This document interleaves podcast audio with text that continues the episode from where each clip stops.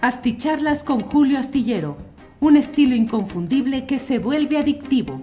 Un análisis inteligente y profundo para entender los entretelones de la política mexicana. It's that time of the year. Your vacation is coming up. You can already hear the beach waves, feel the warm breeze, relax, and think about work. You really, really want it all to work out while you're away. Monday.com gives you and the team that peace of mind. When all work is on one platform and everyone's in sync, things just flow wherever you are. Tap the banner to go to Monday.com. I'm Sandra, and I'm just the professional your small business was looking for. But you didn't hire me because you didn't use LinkedIn jobs. LinkedIn has professionals you can't find anywhere else, including those who aren't actively looking for a new job but might be open to the perfect role, like me. In a given month, over 70% of LinkedIn users don't visit other leading job sites. So if you're not looking on LinkedIn, you'll miss out on great candidates like Sandra. Start hiring professionals like a professional. Post your free job on linkedin.com/people today. Son las 7 de la noche con 17 minutos y ya estamos aquí en una videocharla astillada correspondiente a este jueves 16 de diciembre. Muchas gracias por acompañarnos. Realmente aprecio mucho el que podamos estar juntos en esta emisión. Agradezco como siempre la presencia, la participación de quienes ya llegaron, de quienes van llegando a esta cita nocturna. El primero en llegar ha sido Roberto Montes, muchas gracias. Segundo, Oenflosa Asolfneo. Este horario me agrada, dice. Muy bien, Carlos Marín envía saludos desde Puebla. Rocío de la Huerta, aquí esperando con gran ánimo. Evaristo Díaz dice, fui el 3, felicidades, esperando a Julio. Muy bien, Evaristo. María Fernanda Zavala, un gusto siempre escucharte, el mejor periodista, gracias. Ana Canas, esperando desde Chiapas. María Luisa Torres, muy buenas noches. Eh, Roberto Medina, desde Ciudad Juárez. Eh, Amaya Mendoza. Bueno, pues muchas gracias a todos quienes nos escuchan y quienes están participando en esta videocharla astillada que puede verse en vivo a través de YouTube, de Facebook y también de la propia plataforma de Twitter, lo que antes era Periscope. Además, en un ratito más estará disponible ya en podcast. Usted sabe que puede escuchar en podcast con todas las ventajas que implica el que solo es en audio, lo puede usted escuchar en su carro, en su casa, donde desee la reproducción del programa de 1 a 3 que tenemos, el de Astillero Informa, ahí lo colocamos también en podcast y lo tenemos también, eh, los segmentos, las mesas como tales, también las colocamos aparte y desde luego estas videocharlas astilladas lo puede usted escuchar en las diferentes plataformas de estas... eh, eh, eh, formas de comunicación por audio, solamente con sonido. Bueno, pues muchas gracias a todos quienes van llegando. Miren por ahí así. Salúdame, dice Gilberto Cortés Díaz, siempre te escucho desde Puebla. Saludos hasta Puebla, Gilberto Cortés Díaz. Bueno, déjeme entrar de inmediato con una noticia que me parece que es muy interesante. Ariadna García en el Universal publica lo siguiente. El Instituto Nacional Electoral se alista a discutir un proyecto del consejero presidente Lorenzo Córdoba que propone aplazar temporalmente la consulta de revocación de mandato del presidente López Obrador por falta de presupuesto para realizar el ejercicio.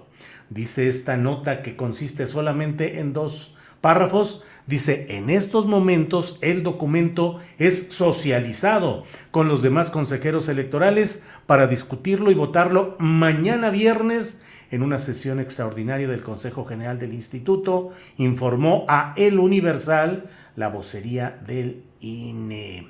Bueno, pues eso es lo que está sucediendo, lo que se tiene en este momento y ya estamos eh, viendo todo lo que hay alrededor de este tema, pues la verdad es que no hay ningún ánimo demasiado positivo en la cúpula del Instituto Nacional Electoral porque consideran que pues no tienen los recursos eh, adecuados para poder cumplir con este propósito. Ya ha habido una discusión acerca de lo que resolvió un ministro de la Suprema Corte de Justicia de la Nación, quien dijo que, mm, es decir, dijo lo que en su momento se entendió como que el INE tenía que hacer el ejercicio revocatorio con los recursos que tuviera. Luego hubo ya la explicación oficial de parte de la propia Suprema Corte en la cual se establece que no es exactamente que se esté desechando el recurso que ha presentado el INE ante la Corte pidiendo que revise si tiene que hacer el ejercicio revocatorio si no tiene los recursos adecuados.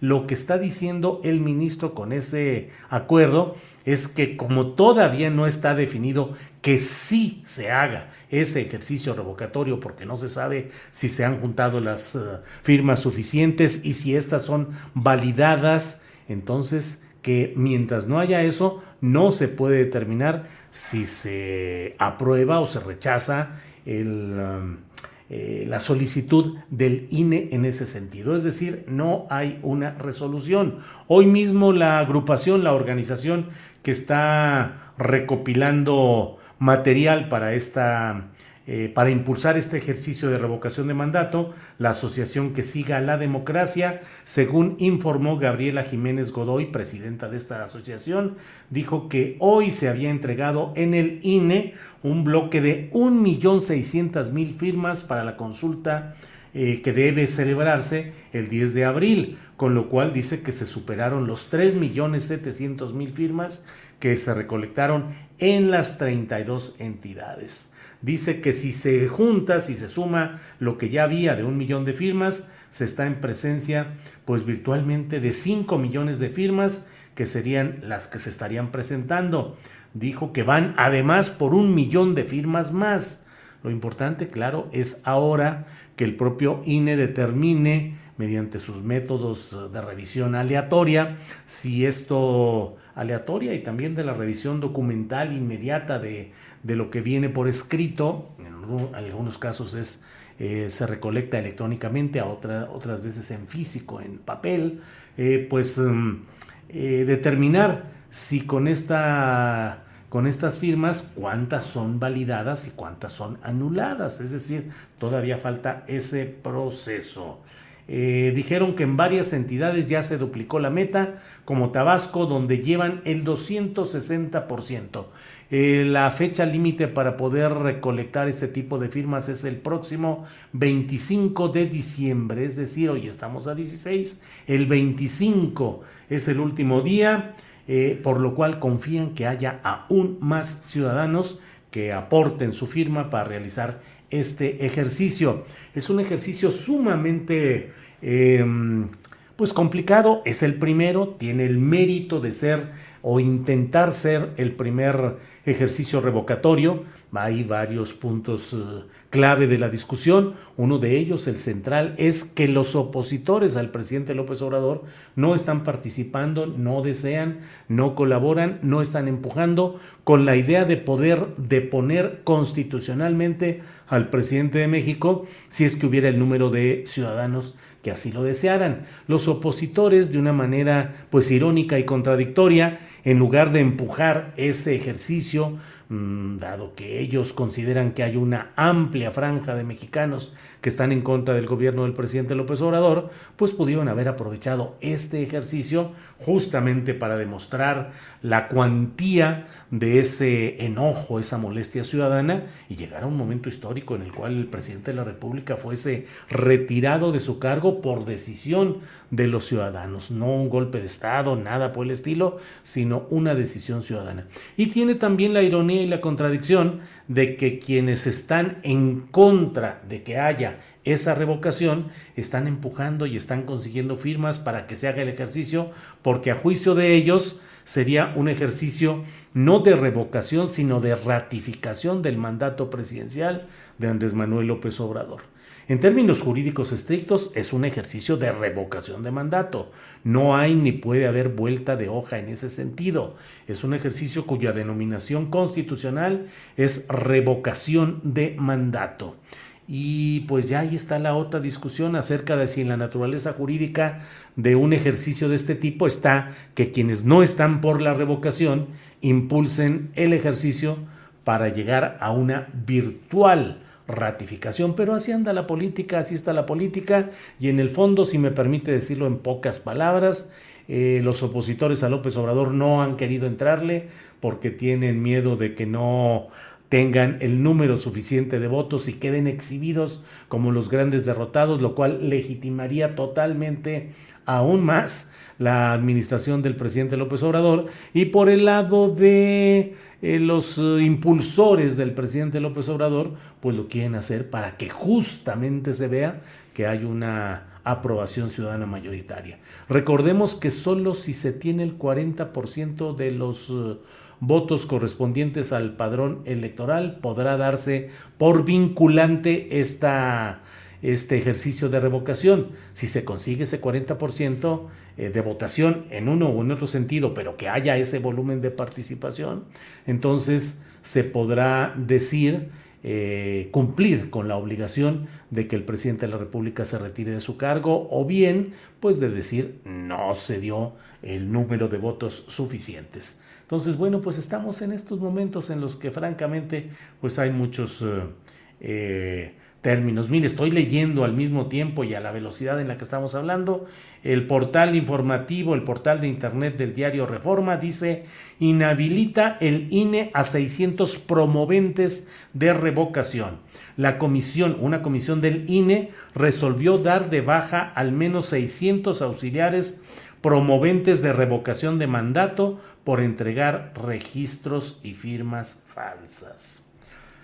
Bueno, pues eso es lo que está sucediendo en este tema. Veremos qué pasa mañana cuando, pues desde hoy va a empezar el ruido, pero el ruido diciéndole a Lorenzo Córdoba, bueno, si no puedes, entonces, ¿qué onda con el INE y qué onda con la revocación de mandato? Sin embargo, eh, pues mañana veremos qué es lo que deciden los propios consejeros. Recordemos que no es el INE original, es decir, el Consejo General del INE no es el original en cuanto a los consejeros ciudadanos. Son 11, de ellos hay 4 que son de la nueva, eh, del nuevo grupo que ya fue impulsado durante los tiempos del obradorismo. Tres de ellos creo yo que muy definidos en su postura, sin caer en eh, conciliaciones con los grupos anteriores o las prácticas anteriores.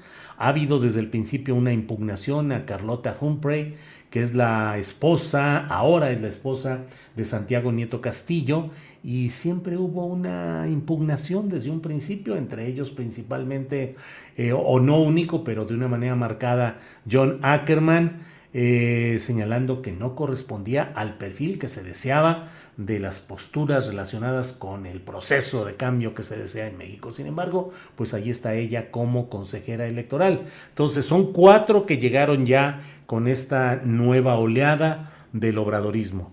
Eh, de 11, cuatro de 11. Hay uno, el, hay un quinto que siempre ha estado distante totalmente de la línea de mm, eh, tanto de Ciro Murayama como del consejero presidente Lorenzo Córdoba y eh, entonces serían cinco contra seis eh, más o menos los que podrían eh, estimarse en este asunto. Quién sabe si hubiera alguno que diera el triunfo hacia uno u otro lado, ya lo veremos. Pero bueno, por otra parte, y esto ha dado título a la plática, a la videocharla de esta noche, es el tema de que hoy se ha reunido el presidente de la República en Tabasco, en Villahermosa, con los gobernadores. Creo que son todos, no los alcancé a contar, pero creo que son todos. Híjole, Paola Corona, siempre nos ayuda mucho. Paola Corona, muchas gracias por sus apoyos económicos.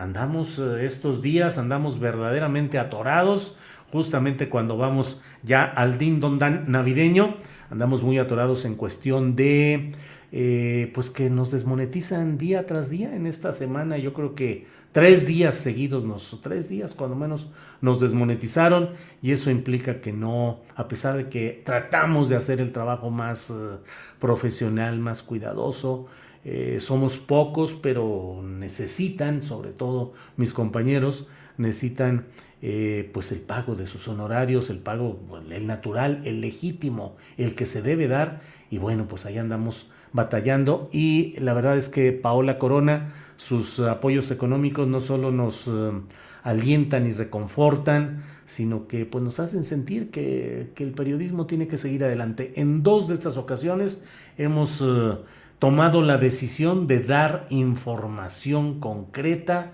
a sabiendas de que nos iban a desmonetizar. Pero nosotros decimos, si no es para esto el periodismo, entonces ¿para qué es? Ayer dimos a conocer y sabíamos que iba a ser difícil el momento. Eh, pues el llamado que, que hace Frida Guerrera, activista en defensa de mujeres, en defensa de niñas eh, víctimas de violencia, pues hicimos todo el esfuerzo para, para tener su voz en la cual está convocando a que gente del área de Querétaro, del Estado de México, pero en un lugar eh, colindante entre ambos estados, pues encontró el cuerpo de una niña y están buscando, tratando de identificarla, a ella, a la niña, y también a quienes la dejaron ahí con fatales consecuencias. Sabíamos que nos iban a desmonetizar, nos desmonetizaron, obviamente. Eh, y Daniel Trejo, muchas gracias por el apoyo económico. Gracias, Daniel. Y eh, hoy, pues teníamos un tema muy complicado que es la denuncia de un grupo que se llama Mercy for Animals, eh, en el cual, pues señalan cómo hay una, pues muchas cosas Em, dañinas para eh, la población y para los propios, eh, em, la población animal, para las vacas en, en la granja o en, las, en los lugares donde están Lala, la lechera, la productora láctea Lala. Lo publicamos. Sabemos que es difícil para los medios tocar los intereses de un consorcio tan fuerte como este de leche Lala pero lo dimos a conocer y bueno, pues nos cayó el, la desmonetización de volada. Y en la semana tuvimos otra en la cual creo que apenas a unos minutos de empezar, ¡zas! nos llegó el golpe. Adrián Delgado, quien nos envía saludos desde Los Ángeles, muchas, muchas gracias, muy amables. Eh, Hassel Margarita Castro, así su trabajo es de excelencia, apoyo total para usted y el trabajo que realiza. Muchas gracias, muchas gracias a todos. Eh, a todos y a todas. Y bueno, pues aquí el punto, el punto en el cual estamos ahora. Ay, déjenme, mm, mm, mm, déjenme nada más contestar aquí un segundito porque aunque no crean. Hiring for your small business? If you're not looking for professionals on LinkedIn, you're looking in the wrong place. That's like looking for your car keys in a fish tank. LinkedIn helps you hire professionals you can't find anywhere else, even those who aren't actively searching for a new job but might be open to the perfect role. In a given month, over 70% of LinkedIn users don't even visit other leading job sites. So start looking in the right place. With LinkedIn, you can hire professionals like a professional. Post your free job on linkedin.com slash people today. Hey, it's Ryan Reynolds, and I'm here with Keith, co-star of my upcoming film, If, only in theaters May 17th. Do you want to tell people the big news?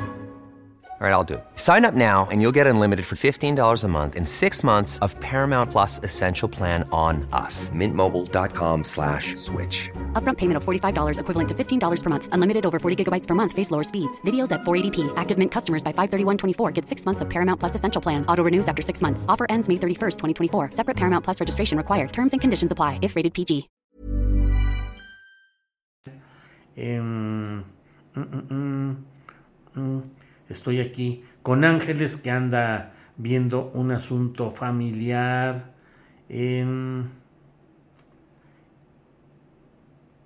Eh, y eh, tengo que contestarle, tenemos que contestarle. Yo me cuadro con tu, eh, yo me cuadro con con mi alto mando, con Ángeles, con mi esposa Ángeles Guerrero. Entonces, aquí sí tengo que hacer un huequito para contestarle aquí, porque si no, se nos atora aquí asuntos familiares.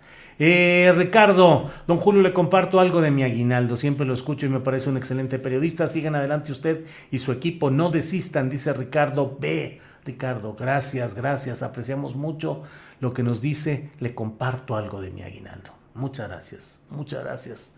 Todo eso nos compromete y nos empuja, nos reconforta. Gracias. Rubén Román, hola, don Julio Astillero. Bueno, le decía que el saludos desde Paraná, Argentina, nos envía Zoraida Vázquez Beberaggi. Gracias, Zoraida. Muchas gracias. El periodismo crítico veraz y objetivo es censurado y perseguido por el poder desde siempre, dice Mariano Santiago Santiago. Asno es un ignorante, jamás será mi presidente, dice Ana Flamenc. Excelente entrevista, Sergio Aguayo, lo felicito, dice Adrián Delgado. Gracias. Tuvimos hoy una entrevista interesante con eh, Sergio Aguayo a propósito de su artículo Ecos del 68. Y bueno, pues eh, fue una entrevista, pero sí insistí yo en que a mi parecer era innegable la evocación del diazordacismo, la represión, el 2 de octubre y el 68, en, en, lo que Sergio Aguayo, él defiende el contenido y dice, no, no, no, no hay, hay similitudes y hay una pues una especie de cerrazón al diálogo que puede llevarnos a circunstancias como las del 68. Eh, al final reconoció, dijo, puede ser que el título no haya sido el más acertado, el de Ecos del 68, dijo, a lo mejor pude, debía haberle puesto pensar el 68, en fin, es una entrevista interesante, yo debo decir que tengo respeto hacia el trabajo académico, intelectual de Sergio Aguayo y la entrevista fue un intercambio de puntos de vista y sobre todo, bueno, su voz, la del entrevistado, que es obviamente la dominante y es la que dominante en el sentido de que es la que se propicia en una entrevista. O sea, yo propicié y escuché, en algunos casos intervine, pero obviamente, pues la voz en una entrevista es la voz del entrevistado. Bueno, pues, mm, ¿qué les voy diciendo? Ah, eh, José M. Serrano, gracias por hacer el mejor periodismo digital. Ni nos vuele José M. Serrano, que ahora andamos muy volados aquí en el equipo, porque mire, ganamos, eh, bueno, nos otorgaron y lo agradecemos mucho al Club de Periodistas el Premio Nacional por 2020, no por 2021, 2020 referente, le llamaron Plataforma 2020, Periodismo Digital tuvimos el premio al periodismo digital y lo agradecemos mucho. Y en el Premio Nacional de Periodismo, el Consejo Ciudadano del Premio Nacional de Periodismo otorgó uh, una mención honorífica a mi compañero y respetado amigo y profesional de la comunicación, Rogelio Hernández López, por un artículo de opinión sobre el estilo de periodismo de Isabel Arvide, el actual cónsul de México en uh, Estambul. Eh, y bueno, pues... Um, un gran artículo como los muchos que hace Rogelio Hernández López, le dieron premio de mm, eh, mención honorífica por este artículo de opinión y, por, y señalaron que lo vieron publicado en julioastillero.com, nuestro portal. Debo decir en honor a la verdad que los artículos de Rogelio Hernández López se publican en varios portales, en varios medios, no nada más en el de nosotros. Así llegamos abiertamente al acuerdo con Rogelio de que en su caso no íbamos a pedir que hubiera exclusividad, porque pues la verdad lo que él escribe y lo que él hace merece la mayor difusión. Entonces nos dieron también un diploma eh, por esa mención honorífica a julioastillero.com. Así es que pues andamos bien volados, José M. Serrano, así es que ni nos... ¿Qué dicen ahora? No me toques, ando chido. Así está esto. Eusebio Pérez, 20 dólares supongo, y si no, los pesos son bienvenidos. Eusebio Pérez, muchas gracias, muchas gracias Eusebio. Eh, bueno, aquí pues solamente que no seas mexicana porque lo quieras o no, te faltan tres años o más por soportar al señor presidente Andrés Manuel López Obrador, dice Rubén Sánchez Partida. Bueno, el presidente de México se reunió hoy en Villahermosa con, creo que con todos los gobernadores, estuvieron ahí. Eh, entiendo que también estuvo Francisco Javier García Cabeza de Vaca, mm, que bueno, pues es una presencia muy peculiar, porque hasta hace algunos meses eh, pues había la intención eh, de, meterlo a la cárcel y bueno, pues ahora ha habido negociaciones y ya se apaciguó el asunto y parece que ya estuvo al menos él puso un mensaje donde decía estoy en esta comida con el secretario de gobernación y nos dicen que más tarde será la comida con el presidente López Obrador. Supongo que fue a esa comida también. Es muy relevante la, reunión. Eh, miren, aquí estamos. Eh, felicidades por el premio, ojalá y así sea gratificado tu trabajo y el de tu equipo económicamente, dice Marvin Gama. Muchas gracias, Marvin Gama. Héctor Coria. Órale, Héctor Coria, muchas gracias, muy amable, muchas gracias. Créanme que me, me, impacta, me, me, me, emociona por un lado y luego por otra me preocupa, que digo, híjole, pues si todo el mundo anda con el dinero contadito y todo, bueno, bueno, pues muchas gracias, muchas gracias a todos. Eh, les estaba comentando, Edgar Carmona, muchas felicidades, gracias.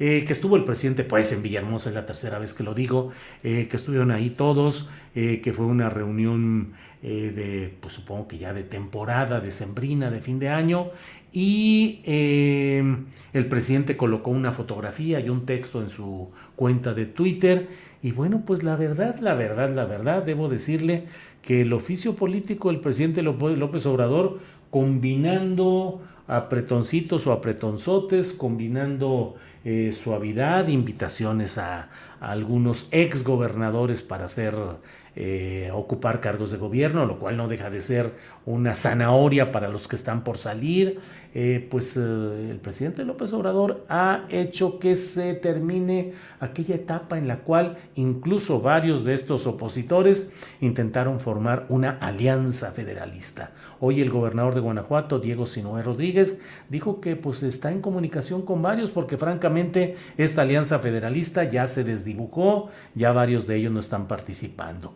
Maru Campos, la gobernadora de Chihuahua, también dijo que ella se regresa a la CONAGO, que la CONAGO, la Conferencia Nacional de Gobernadores, es como pues el ámbito oficial, protocolario, muy en el que discuten y en el que aportan, pero están más o menos eh, siempre alineados con la presidencia de la República, sea quien sea que esté ahí. Y en este caso, pues hay la idea de regresar a la CONAGO y de ya no andar con estos experimentos de las alianzas federalistas, entre otras cosas porque el número de gobernadores opositores se ha ido reduciendo conforme han ido pasando las elecciones estatales y para 2022 muy probablemente tendrán eh, cuando menos cuatro gubernaturas menos los opositores al presidente López Obrador. Entonces, pues esa es la realidad política. Por aquí dice alguien flojitos y cooperando. Sí, Jo Alcántar pareciera eh, que todos aquellos momentos eh, rasposos de, eh, ¿cómo se llama? de Enrique Alfaro, de Jalisco, que andaba buscando quién sabe cuántas cosas. Todavía hace poco hizo una consulta sobre si Jalisco sigue o no en el pacto fiscal, que tuvo muy poca participación pues ya han bajado, le han bajado, le han ido bajando y ya está menos eh, eh, complicado. Marta Leticia Solcas, ¿dónde pasará la Navidad, Julio? Creo que nos la vamos a pasar en aquí en Guadalajara. Eh, voy a ir este fin de semana a San Luis Potosí, voy a un asunto de índole familiar, eh, no crean que voy a hacer ninguna otra cosa, voy a una reunión familiar y me voy a reunir con algunos amigos por allá en San Luis Potosí, como lo hago siempre que voy a San Luis, me reúno con ciertos amigos muy, muy definidos y no tengo por qué no hacerlo en esta ocasión. Y nos regresaremos acá la verdad, yo creo que todo está lleno, todo está tan complicado. ¿A dónde ir? Eh, los vuelos de avión complicados, el Omicron y todas estas cosas, pues a gente como, como yo nos hace que nos cuidemos un poquito. En fin, así está el asunto. Bueno, pues muchas gracias, muchas gracias. Julio, ¿estás a favor de la consulta de revocación? Me parece que favorece la planeación a corto plazo. ¿No crees? Los precios están más preocupados por ganar la revocación que en planes a largo plazo.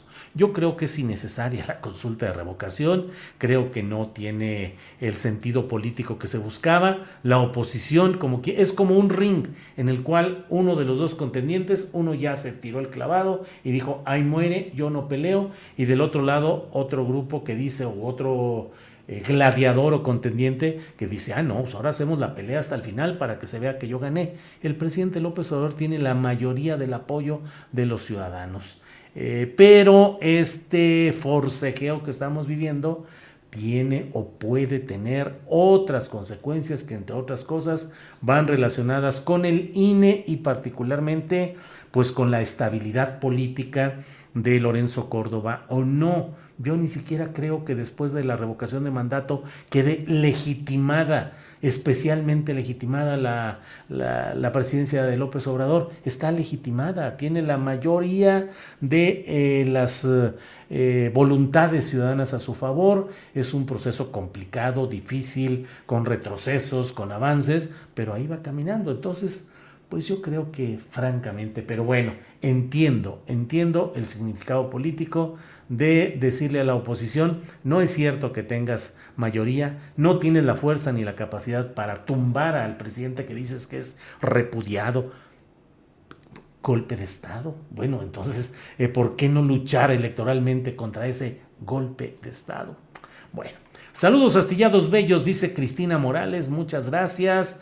Eh, Ricardo Ortiz Luébano, muchas gracias, hombre, muy amables, muchas gracias por toda su aportación, muchas gracias. La consulta es un ejercicio cívico de sociedades civilizadas, Julio, dice Arturo Rincón. Ah, no, yo estoy totalmente de acuerdo en que exista en la Constitución el derecho de hacer ese ejercicio pero no tiene por qué hacerse ese ejercicio obligadamente cada pasados tres años de la administración de alguien. No tiene por qué hacerse. Es un derecho y los derechos se pueden ejercer o no. Y en este caso a mí me parece pues que no hay tanta necesidad de él, pero no me meto en mayor discusión y en mayores problemas. Entiendo el sentido político, entiendo el mensaje a la oposición y entiendo que en esto se va a jugar, pues creo que hasta el cargo se lo va a jugar Lorenzo Córdoba.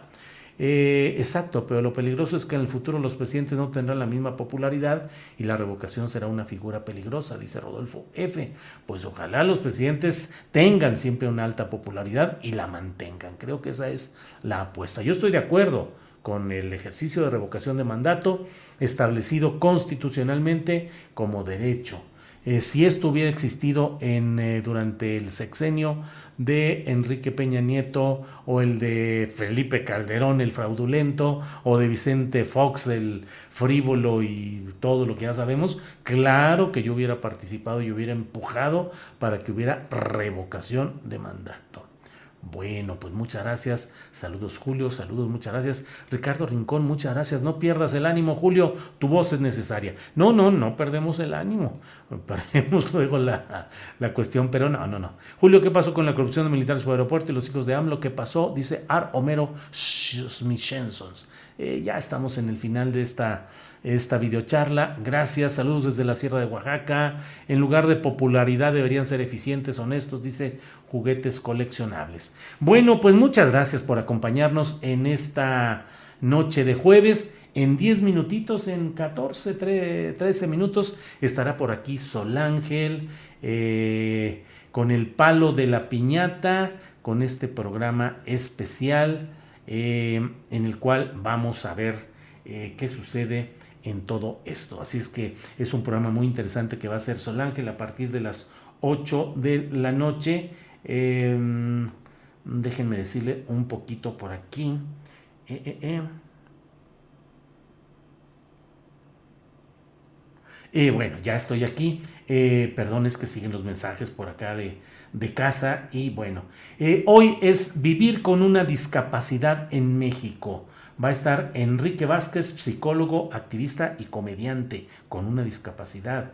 Va a estar Stephanie Yáñez Galván, primera psicóloga sorda en todo México. Va a estar Jesús Gómez Plasencia y Castillo, neurólogo pediatra. Y va a estar Maura Aro, cuidadora de una persona con discapacidad. Y les digo que esa persona con discapacidad a quien atiende Maura Aro es Daniel Robles, que hemos... Uh, tenido mucha fortuna de, tener su voz en Astillero Informa y de reproducir o darle retweet a mucho de su esfuerzo eh, de activismo para las personas con discapacidad. 8 de la noche, hoy mismo ya en unos minutos, Sol Ángel, El Palo de la Piñata, Vivir con una discapacidad en México. Yo me voy para prepararme porque quiero escuchar el programa. Gracias y nos vemos mañana de 1 a 3 de la tarde en Astillero Informa. Gracias. Buenas noches.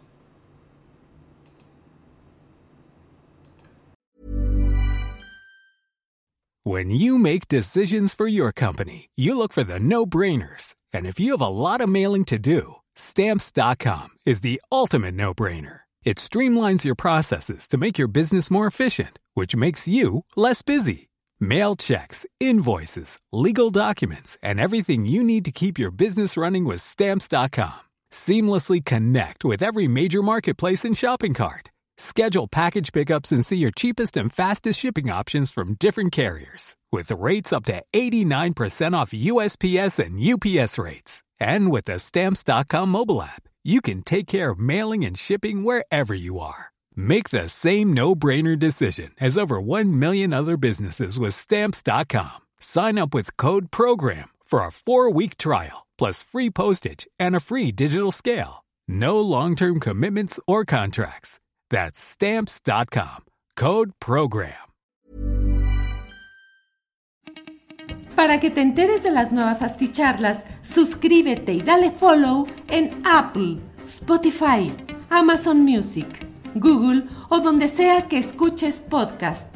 Te invitamos a visitar nuestra página julioastillero.com.